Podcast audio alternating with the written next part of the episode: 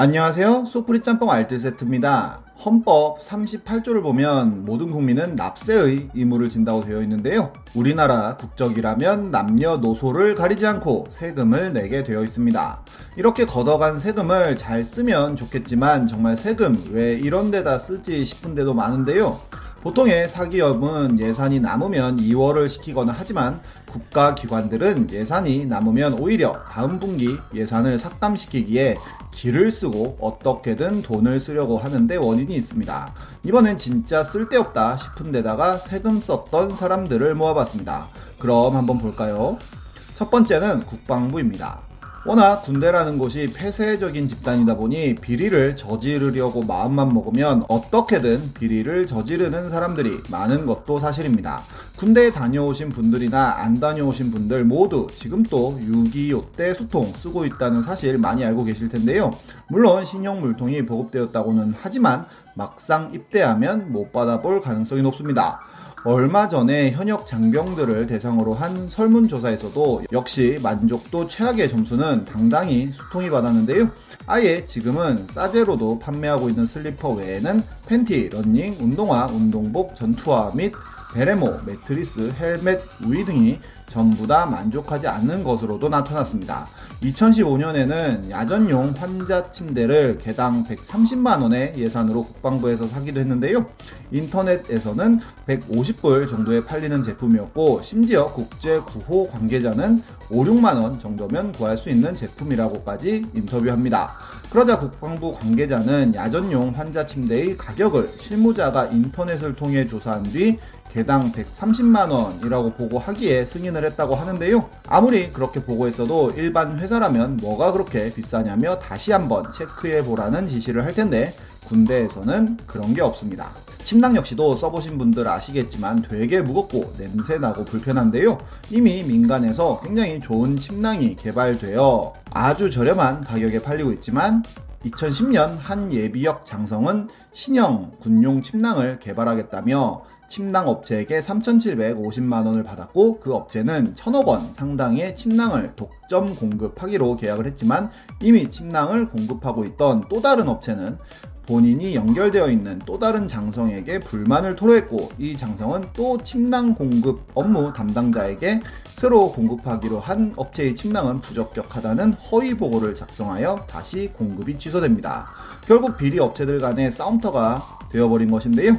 그렇게 뇌물로 점철되다 보니 품질에는 신경을 못 쓰는 게 당연하지 않을까 싶습니다. 2014년에는 20만원짜리 소화기를 200만원대로 사들여 군납 업자가 100억을 남기고 들켜서 구속이 되기도 하고 2011년에는 사기가 군용 USB 메모리를 95만원에 납품받다가 국감에서 지적을 받기도 했는데요. 2017년에는 청년들이 군대 오기를 싫어하니 군대에 대한 두려움을 없애겠다며 국방부 FPS 게임 개발을 추진하였는데 실제 논산 훈련소에 입대하여 입영 행사와 개인 물품 지급, 신체 검사와 입소식 같은 교육은 물론이고 소총과 수류탄 사용법 같은 것을 게임을 통해 체험시키겠다는 것이었습니다. 이게 나온다 한들 진짜로 몇 명이나 할지 모르겠는데요. 문제는 개발자 9명에 2년간 60억 원의 예산이 필요하다고 한 것이었습니다. 심지어 이 보고서를 만드는 데만 3,200만 원을 썼다고 하는데요. This Is Games에서 김종대 의원과 함께 이 컨셉에 대해 가능 여부를 게임사들에 물어봤는데 당연히 말도 안 되는 기획이라며 엄청나게 까였다고 합니다. 물론 미 국방부에서 만든 America's Army라는 게임이 있긴 한데요. 굳이 우리나라에서도 짝퉁 게임을 만들 필요성에 대한 의문이 당연히 들었고 이 소식은 당연히 엄청나게 많은 커뮤니티에서 조롱받았고 다행히 4년이 지난 지금도 이 게임은 출시되지 않고 있긴 합니다.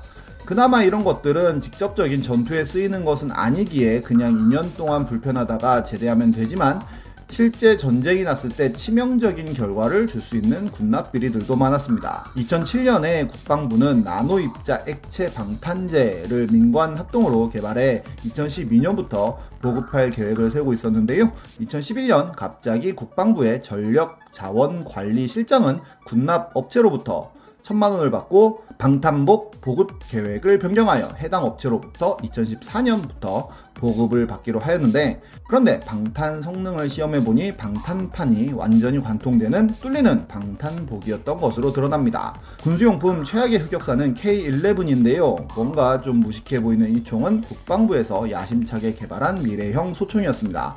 엄폐물 뒤에 있는 적을 유탄을 폭파시켜 사살할 수 있는 OICW 방식의 총기인데 2000년부터 개발을 시작하여 세계 최초로 우리나라에서 정식 채택이 됩니다.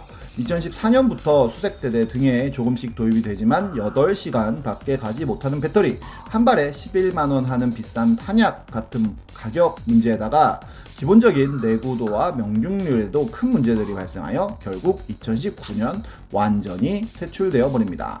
이 와중에 국방부 장관은 생계형 비리라는 말을 써서 엄청나게 많은 비난을 받기도 했었습니다. 군대의 여러 가지 부조리는 너무 많아서 다음에 한번 제대로 다루도록 하겠습니다. 다음은 대구시 로고입니다. 대구는 Colorful 대구라는 슬로건을 사용하고 있는데요. 동그라미 5개와 함께 영어로 Colorful 대구라고 쓰여 있는 로고를 쓰고 있었습니다.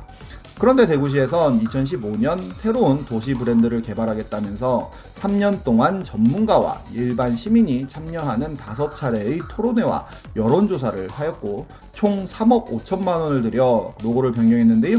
다섯 개의 동그라미 중 검은색을 빨간색으로 하면서 앞으로 빼고 분홍색을 보라색, 노란색을 조금 옅게 바꾸는 작업을 합니다. 그러면서 빨강은 젊음과 열정이 가득 찬 역동적인 도시, 보라색은 창의와 개성이 넘치는 문화예술을 뜻한다고 설명합니다. 다음은 서울로 슈즈트리입니다. 정말 우리나라는 크고 비싼 조형물들 설치 많이 하는데요.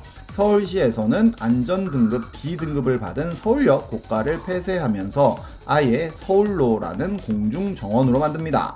그리고 서울로 오픈 기념으로 슈즈트리라는 설치 미술을 전시하는데요. 개장 이후 9일간 전시된 이 작품은 신발 수십만 켤레를 이용하여 신발 폭포가 흐르는 모습을 형상화했는데 1억 원 가까운 예산을 투입했다고 합니다. 제작 작가는 차가 다니던 도로에서 이제 사람이 걷는 길이 되었음을 표현했다고 하는데요. 볼만하다는 사람들도 있긴 했지만 이런 것도 예술이 되냐는 부정적인 의견을 표현하는 사람들이 많았는데 이런 의견이 나오는 건 역시도 기획 의도였다면 기획 의도대로 잘 나온 작품이 되긴 하겠네요. 다음은 인천 아시안 게임입니다. 인천시는 카타르 뉴델리와 경쟁하여 2014년 아시안 게임 개최 도시로 선정되는데요. 후보 때부터 스포츠 약소국에 2천만 달러를 지원하고 숙박비와 항공료를 지원한다는 공약을 합니다. 하지만 문제는 인천시에 그렇게 예산이 많지 않았다는 점인데요. 직전 대회였던 광저우 대비 8분의 1 수준의 예산을 사용했고 많은 문제점들이 드러납니다. 개막식하고 성화가 꺼지기도 하고 태국의 야구 대표팀은 조명탑이 켜지지 않아 훈련도 못했으며 배드민턴은 아예 경기 중에 조명이 꺼지기도 했습니다.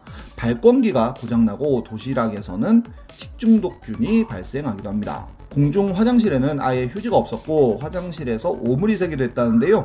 그래도 어찌저찌 대한민국은 2위의 성적을 냈고 폐막까지 마무리를 짓는데 문제는 폐막 이후였습니다.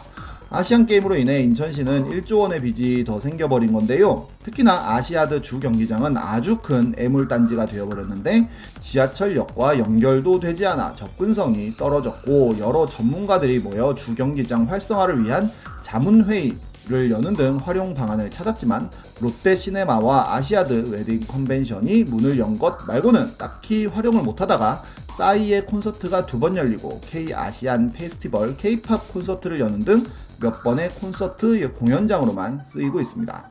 아시안게임 전체적으로는 1조 5천억 정도를 썼고 1년에 100억씩 적자를 내고 있다는데 그래도 인천시는 돈 먹는 하마로 불렸던 월미 바다 열차를 결국엔 개통했던 전력도 있으니 아시아드 주경기장도 몇십 년 후에는 화려한 부활을 할 수도 있겠네요. 김치 워리어도 있는데요. 김치를 홍보하겠다고 정부에서 만든 애니가 너무 저퀄이라고 욕을 먹었었는데 오히려 중국이 김치를 자기 거라고 우기는 요즘 상황에서 오히려 재평가를 받아 흥했으면 하는 마음이 있습니다. 깍두기 대포를 쓰는 거북선을 타고 고추걸과 함께 질병들을 물리치는 김치 워리어는 밈이 될 수 있는 가능성이 무궁무진해 보이는데요. 지금 보면 뭔가 깡마냥 언젠가는 역주행 할 수도 있겠다는 생각도 듭니다. 완전히 망한 줄 알았던 김치 워리어 채널에는 지금도 종종 영상이 올라오고 있으니 한번 들어가서 구경해 보시면 재밌을 것 같습니다. 2005년 한평군이 30억 들여 만든 황금 박쥐 조형물 역시 당시에 욕 많이 먹었는데 지금은 금값이 올라 100억 가까이 하고 있어 재테크에 성공했다고 하니 김치 워리어도 이렇게 흥할 날이 언젠가는 올 수도 있지 않을까요? 지금까지 속풀이 짬뽕 알뜰 세트였습니다.